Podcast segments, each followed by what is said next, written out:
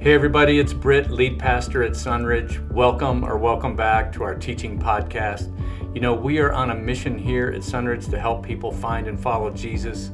We believe in the good news that Jesus welcomes all, regardless of how far you feel from God. That means we're a great starting point to explore Christianity or to sink your spiritual roots deep as a devoted Jesus follower. If you'd like to know more about us, just check out our website at sunridgechurch.org and of course, we'd love to have you drop in anytime for a visit to learn and worship along with us. And now, here's our teaching for this week. For those of you that are guests today, my name's Britt. I'm the lead pastor. And uh, so, welcome, Sunridge. Welcome, guests. We're really glad that you're here with us today, and I have a special treat for you. Oops, sorry about that. They snuck up behind me. Uh, when I started uh, thinking about the series that we're closing out today, Exponential, where we're just talking about you know the s- things that seem inconsequential to us and how much potential is in them if God is in it, I started thinking about uh, a value that we've had since I since I've been a part of Sunridge, which is that we major on the minors. And it doesn't mean that we get into the weeds on things that don't matter. It means that children and students matter a lot to us here at Sunridge. We made a huge investment over the years. It is one of the ways that this church, for over 30 years, has been exponential in this valley. And we have affected so many kids and uh, students that have gone on in ministry or in business and are like they're carrying the message of the gospel forward. And when I started thinking about that, I thought about our speaker today, Daniel Watts. Um, he is uh, the founder of Every Generation Ministries. Uh, he, I'm assuming he's going to tell you a little bit about that. I don't want to steal his thunder, but it, it's an international ministry that has ministered to so many churches, probably thousands of churches, helping them reconstruct, start, or improve their children's uh, ministries. And he's, he's, he's just been so influential um, in his, his lifetime. And um, we just love uh, Daniel and Marla. They've been a part of our church in the past. Marla teaches at Linfield School for many, many years, and they are continuing to impact churches and young people today. And I wanted him to share today to tell you about how, how important it is that we make an investment in the generation that is here right now and is going to be the future. Daniel, would you come up? Sunridge, give Daniel Watts a great Sunridge welcome. Thank you.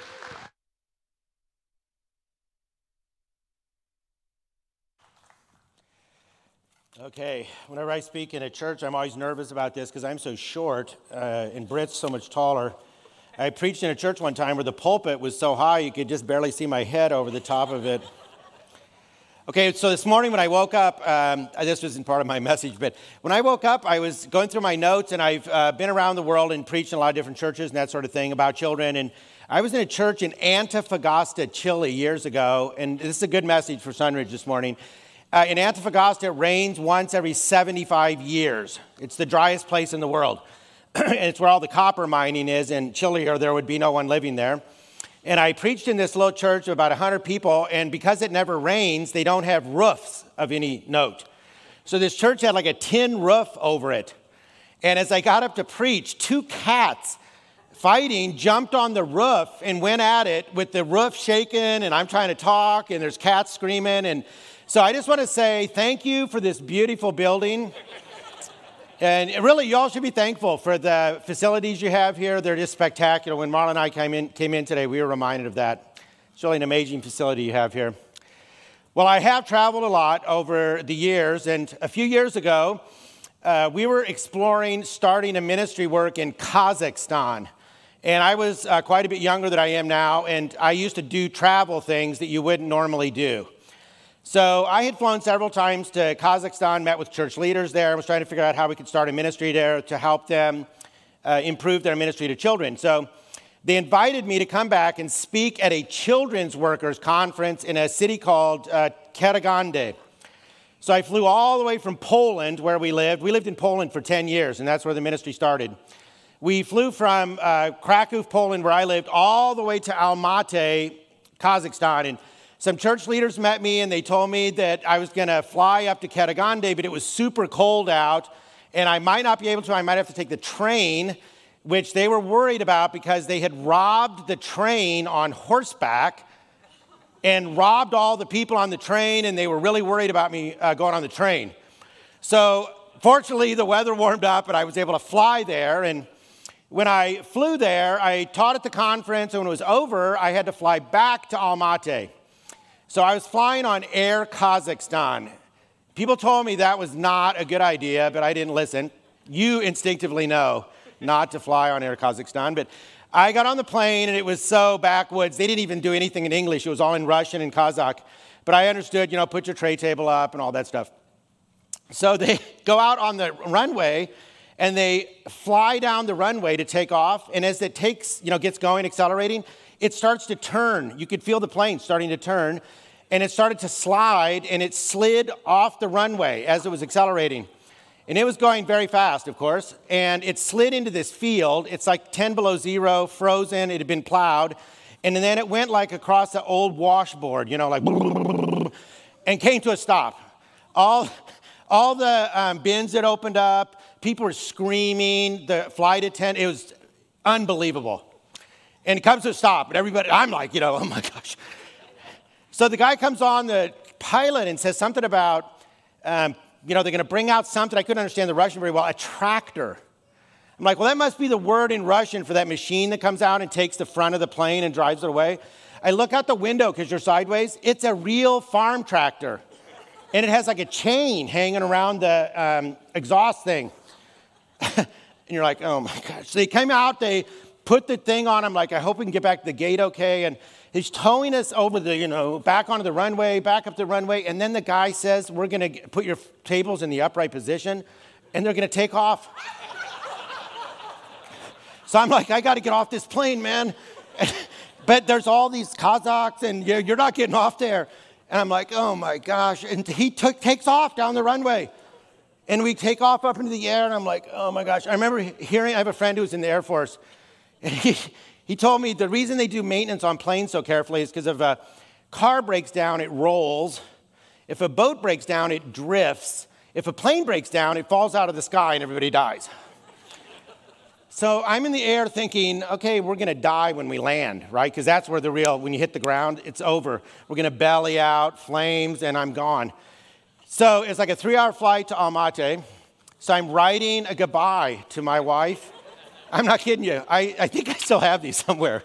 I wrote her like who to marry and what, where, what to do with the kids. Then I wrote a letter to my son we had adopted, what to do with your life, where to go to school, what kind of girl to look for to marry. Then I wrote one to my daughter who was like 10 years old and where she, her whole plan for her life as a dad who was about to die. And then I found this little niche in my um, briefcase that I thought would survive a fire, and I put it inside this leather portfolio, inside that, and zipped it up. And and because I thought we're gonna, I'm gonna die when we land. So when we landed in Almaty and I got off the plane and walked down the steps, I, you know, kissed the tarmac. You've ever heard that term? I nearly did it right there. I was so happy to be on the ground. When you have a crisis like that, it makes you think about your priorities. What's important to you, and for me, like most of you here, it's the people you love. It's your wife, in my case, it was my wife and my two children. So if you read the New Testament, Jesus has a way of uh, making something into a crisis almost for the purpose of getting his disciples to think about what are the real priorities. And it's frequently the case that what he thinks is exponential ministry, the disciples do not.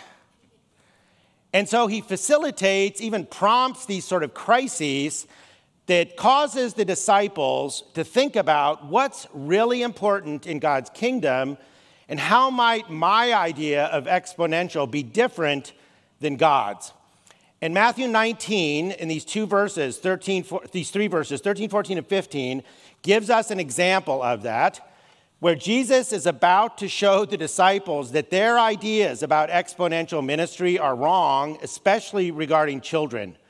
And he forces them to think that through and respond to his idea of what's exponential. So I want us to look in these three verses, and I want us to look at four groups of people in the passage. So we're going to dig out a lot out of four, three little verses. So, the first group that's mentioned in the passage, it says, little children were brought to Jesus. So, I want us to think just a bit this morning about little children. The English language uses different words to describe children a baby, an infant, a toddler. We might call them uh, a child that's an early childhood child, someone school age, and so on. So, the Greek language is the same way. And the word that's used here is the Greek word that could be translated toddler. But instead, the NIV translates it little children were brought to him. So I want you to picture that these little two year olds, maybe one and a half to three year old kids, like my granddaughter Ava, are being brought to Jesus. And that's the first group I want us to look at because it's a very large group in our world today. So if you look around the world, about 40%, 40% of the world population is under the age of 15 in our world.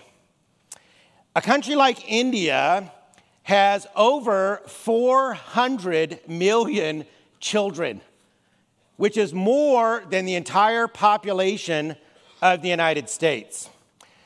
We have ministry work in Uganda. We have ministry work in India too. We have ministry work in Uganda where 60% of the entire population of the country is under the age of 13 in Uganda. Children are an enormous percentage of our population, even in highly industrialized and technologically advanced countries like ours. And it's true here in the Temecula Valley. There, is a, there are thousands of children living in this valley.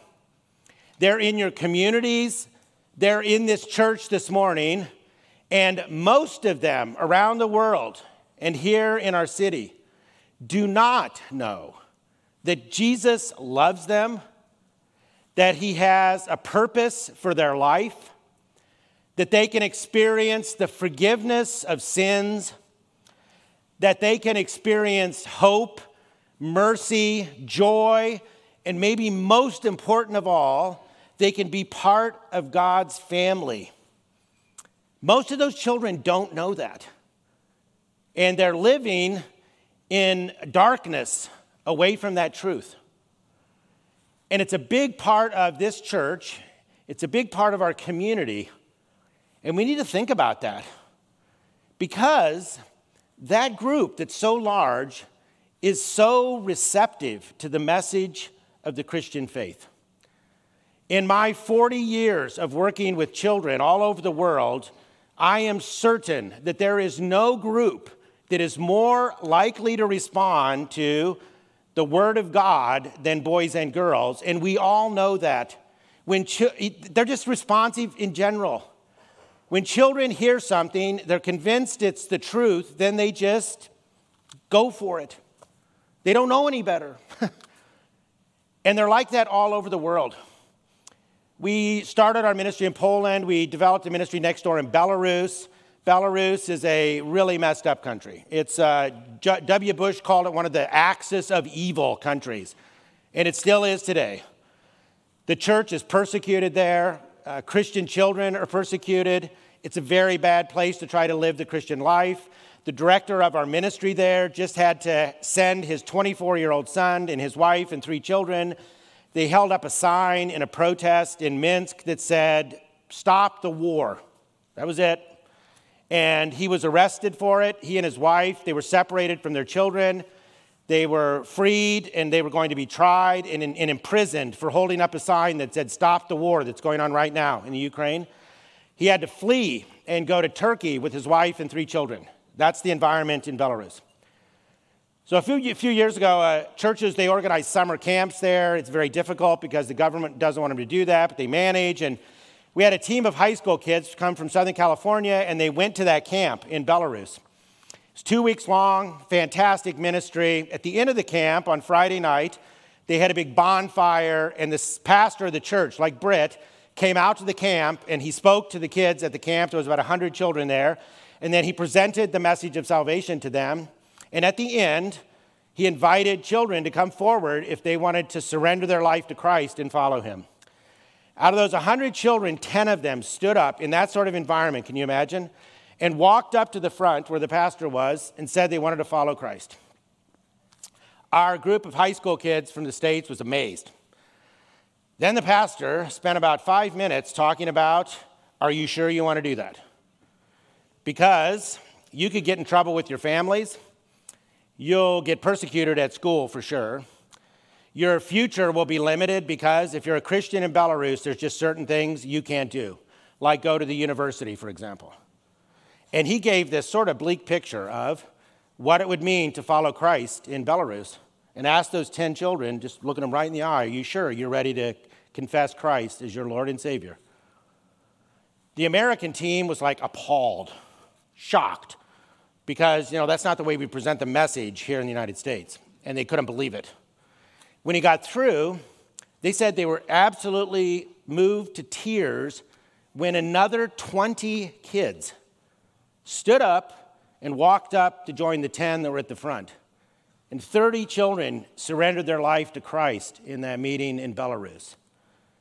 Because children are the most uh, open and receptive part of our demographic around the world. And Jesus knew that. Second group in the story is the people who were bringing the children. It doesn't say exactly who they were. So I want to say who they weren't, because Matthew doesn't say who they were, neither does Luke, and neither does Mark. And it's uh, quite uh, informative, I think, to s- think how we just assume. It does not say that they were parents, it doesn't say they were women. It just says, and they purposely do this, the writers, that it was just people. I'm sure there were parents, I'm sure there were mothers, but it was just people. How he wants to characterize them, Matthew, is that thought it was important to bring children into the presence of Christ so that he could put his hands on them, bless them, and minister to them. And I can assure you that there's people in this group all over the world today. In fact, this is my favorite group in the story I am a member of this group. I love this group. I love this group in your church. Tara is one of the members of this group in this church, and there are many more here. And there are people who believe that children need to be brought to Christ so that he can minister to them as they are, and that a child can grow spiritually through their life with Jesus Christ. When we started the ministry in Poland, I went to this Polish pastor in a city that I had wanted to meet him and a few other men there that were leading churches. And I sat down in his office to talk with him. And during the get, kind of get to know you meeting, he looked across the table at me and said, Children aren't the future of our church. What did he just say? I thought he, he must have said it in Polish I didn't understand right. He said that. Children are not the future of our church. Nobody's ever said that to me ever in my life. Nobody, people might think that, but you would never say that to somebody like me, right? I'm looking at him like, what did you just say? And then he said, they're not the future of the church, they're the church right now. I love that, Pastor. He, he, he said, they're like 25, 30% of my church right now are children. They're not the future, they're part of the church right now. They are the future, but I consider them to be a vital part of my church today. And if you look around at churches today that don't have children in them, they're on the downward spiral, I can guarantee you. And it's not about the future, it's about the church then. It's lifeless. The second group is people who want to bring children to Christ and see Him minister to them, and they're in your church and they're in this room today. My wife is one of them, teaching at Linfield. So when I got to Kazakhstan on that amazing travel experience, during the conference, there was this lady sitting up in the front writing down like everything I said, it appeared. Just, you know, for like four or five days. Amazing. Never said anything to me, never talked to me. And of course, they're all speaking Russian or Kazakhs, and I had to have a translator and all that. And uh, so at the end of the conference, the guy Victor, the running it, Victor tells me, "Hey, we got to get you out of here right after you speak at the end of the conference, and go to the airport and get you on the airplane and go." So I have my suitcase. I do the last message of the conference. I'm getting ready to go, and up comes this woman. Her name was Olga. Olga comes up to me, and you know, after you talk to people for four days like that, and you're and they're all writing down everything you say, you know, I hate to say this, but I try to be godly. But you know, your head gets a little inflated or whatever. It's so sad. She comes out to me and she says, uh, you know, Pastor Daniel or whatever, I have a 13 year old son and I've never shared Christ with him. So I like get my pastoral voice, you know, the deeper kind of, well, it's never too late to share the gospel with anyone, whether they're 89 years old or 13 years old. You know, like the. And then she says, No, you don't understand. He died.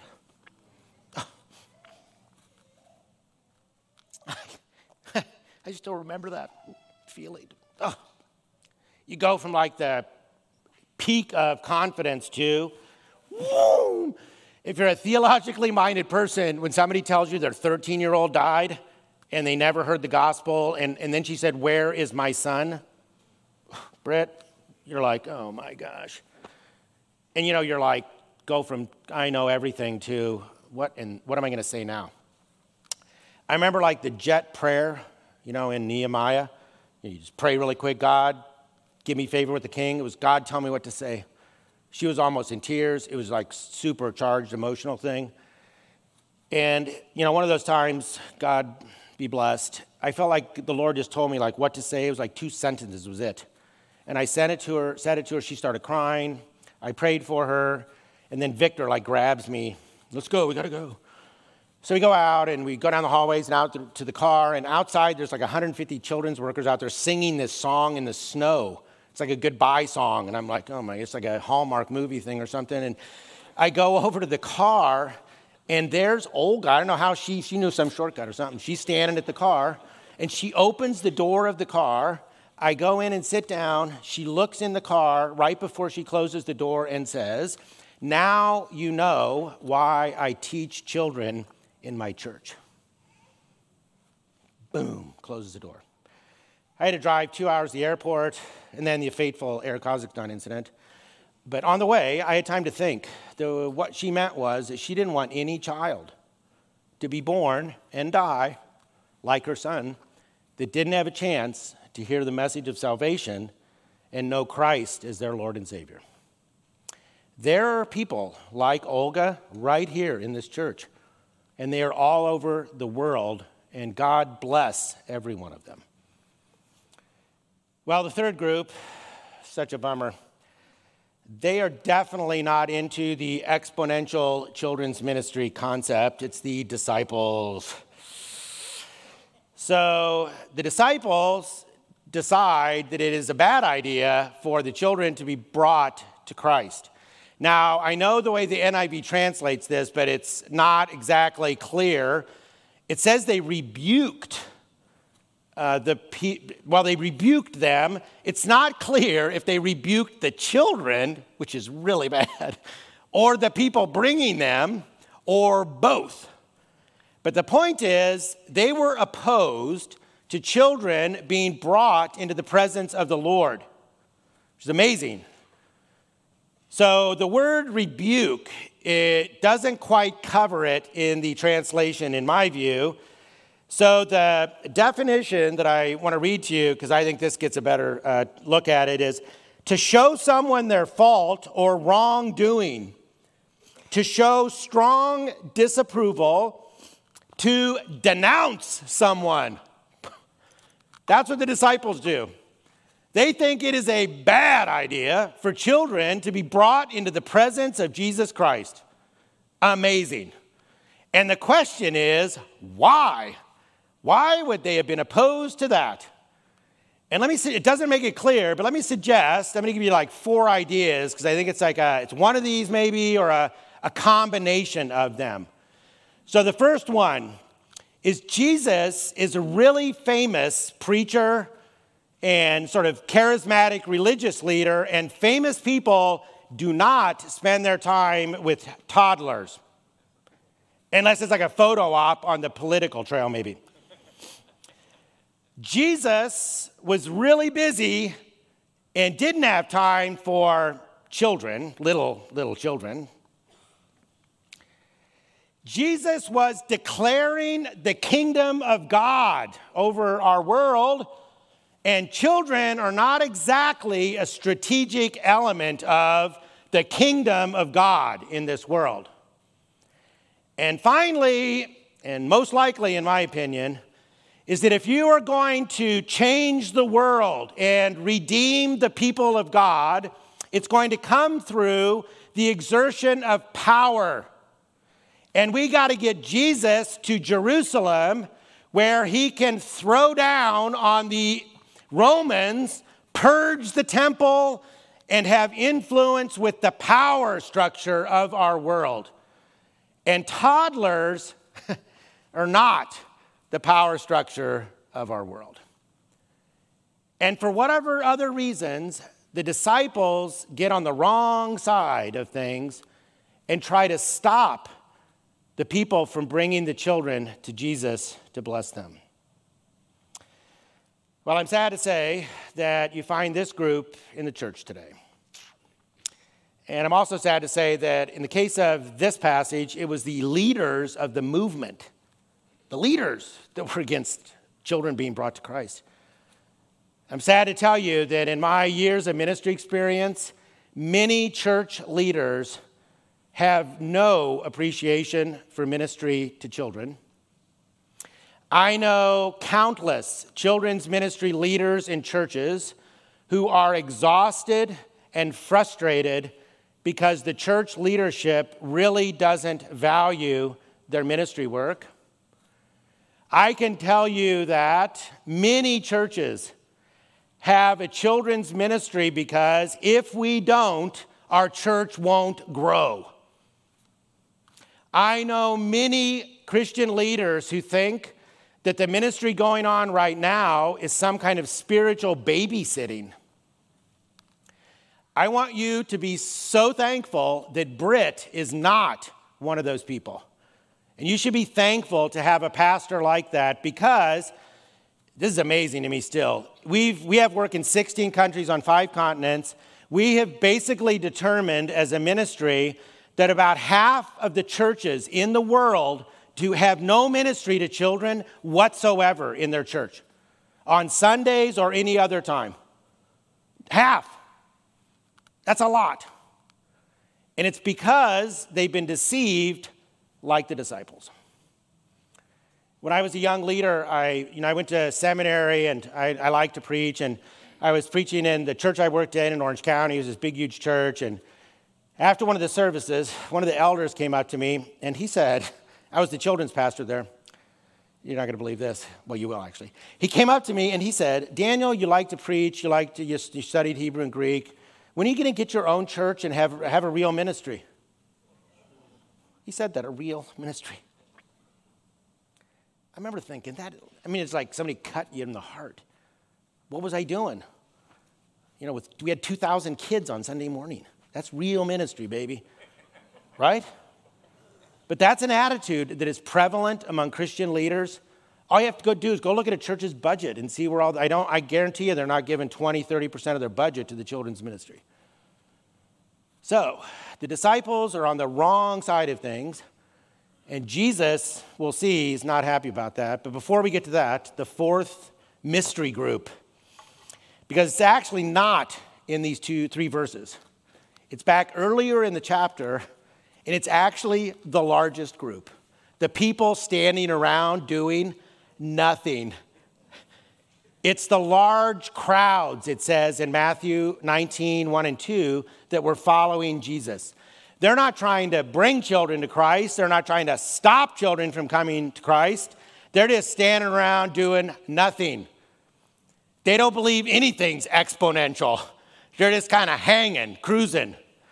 And I can guarantee you there's this group all over the world in every church and they are the largest group, and they're probably, I'm sad to say, the largest group at Sunridge. The people who come, they hang out, but when it gets down to committing to a ministry to boys and girls or the youth ministry or something, eh, you know, I'm just going to kind of hang. And then, because they can feel guilty when I'm talking like this, and they're also wondering when I'm going to be done, they come up with sort of explanations for why that is. And I've actually, over the years, worked to categorize the explanations for why I'm in the large crowd. So, the first group is the I've been there and I've done that before group. It's the elderly couples that will tell you they were teaching Sunday school when Ronald Reagan was the governor of California, and they've been there and they've done that, so they're not involved in the children's ministry at all. Then there's the second group. These are the intellectuals. They're really smart. They're too smart to do children's ministry because they're waiting to work with people who are older and can make important decisions, the intellectuals. Then there's the third group, which I have a lot of sympathy for. They are worried about some kind of environmental protection agency incident that would involve bodily fluids and the children. So they're out. They're, they're not getting near the children's ministry work. Then this group, this group's really one I'm still doing a lot of research on because I still haven't figured it out over 40 years. What is the story with young couples who experiment on pets before children? Have you noticed that? I, I get to say, I have a son and daughter, they're kind of in this group. I hope my son doesn't listen to this sermon. Then there's another group of young people, maybe high school, college, whatever, they're like so self absorbed, so narcissistic that the thought of ministering to someone else is off the radar. Then there's the poor mothers. They're so exhausted from working all day with the kids and the family all week, and they just are exhausted on Sunday mornings. That's out. And then there's the men. They are the largest group in this group, and they, they know what's going on. They are doing the important work in the church, like greeting people, seating people, take the offering, and handle the parking lot. While the women do the unimportant things like teach spiritual truth to 30, 40% of the congregation. And then sadly, men, we have all been taught an enormous lie that our job is to bring home the bacon while our wives raise our children. And I want to assure you that this is not a biblical notion, and that the Bible is very clear in places like Deuteronomy 6 that the community of faith is responsible for the spiritual well being of your children, and men are particularly Men, we are particularly responsible before God for the spiritual well being of our own children and the children of this church. So, standing, towering over the four groups is Jesus, who rebukes the disciples, it says in the parallel passage in Mark, who loved children. He brought them to himself, he put his hands on them he blessed them and he ministered to them because he loves children. And as one of my professors at Fuller Seminary, old white haired man, brilliant scholar, church history guy, not a children's worker, he probably never taught Sunday school in his life. He's passed on to be with the Lord. Wrote an article in the International Standard Bible Encyclopedia. He's like a really famous scholar that said one of the characteristic features of Jesus' life and ministry was the importance he attached to children. Years ago, we were starting work in Chile, and I met someone that's been so influential in my life since. We were in a meeting talking about their ministry to children, trying to learn about what they were doing and their programs, curriculum, et cetera, et cetera, et cetera. And we had been there about an hour, and we ended the meeting. And just as I said, let's pray, and the translator translated, he said, I have something to say. And he hadn't said anything the whole meeting. He was sitting right across from me. There was about 30 people there, and he, had, he was an older gentleman. And I knew he was important because when he said it, everybody kind of like looked at him. And uh, he said that he worked in a church outside of Santiago, and they, uh, the church was in a really poor part of the city, and they had families in the church that lived on the garbage dump. And they would bring children to Sunday school at the church. And when the kids came to church, some of them started to cry at church. And then they had a girl actually faint in the church, and it was from malnutrition. The kids couldn't find food, and they were actually starving. So the church leaders decided you can't teach about the love of Christ when boys and girls are starving. So they started a food program in their church. The pastor of the church gave up the whole bottom part of his house. I'm not saying you should, Britt. and he lived upstairs. And they started a program where they gave bread, milk, and a little thing of soup to boys and girls that came through every day. And it grew to where they were feeding, he said, like 800 children. So he said just a few days before we were there, a boy came through the line and he was helping out serving. I found out later he, he was the pastor of the church and it was his house. But he made it sound like it was somebody else. Godly man. He said a little boy came up and he um, took a piece of bread off the plate and wrapped it in a rag he pulled out of his pocket and put it in his own pocket. And the pastor said he looked across the table and said, You don't, you don't have to save that. You can eat it right now and come back tomorrow. And the boy said, Well, I'm not saving it. For me, I'm taking it home for my mother because she hasn't eaten in five days. The guy said he just couldn't believe it. And he said he reached across the table and told the boy that you can get another piece of bread for yourself and take another one for your mother. And then he said, I reached out and put my hand on his face and told him, You're a good son for caring for your mother like that. And he said, when he pulled his hand away from the boy's face, the little boy grabbed his hand and put it back on his face and held it there and wouldn't let the pastor take his hand away.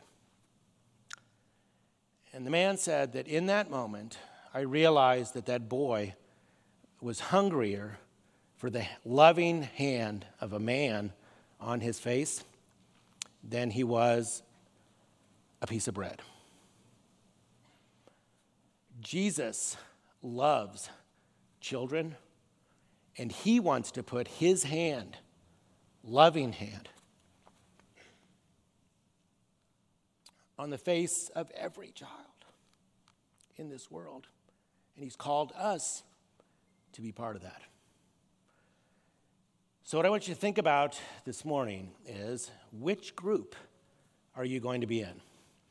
Maybe it's your day to come to Christ like the first group as a child and confess Him as your Lord and Savior for the first time in your own life. Jesus says, if you want to come to me, come to me like a child. If that's the case, I'm sure Britt would love to talk to you after the service.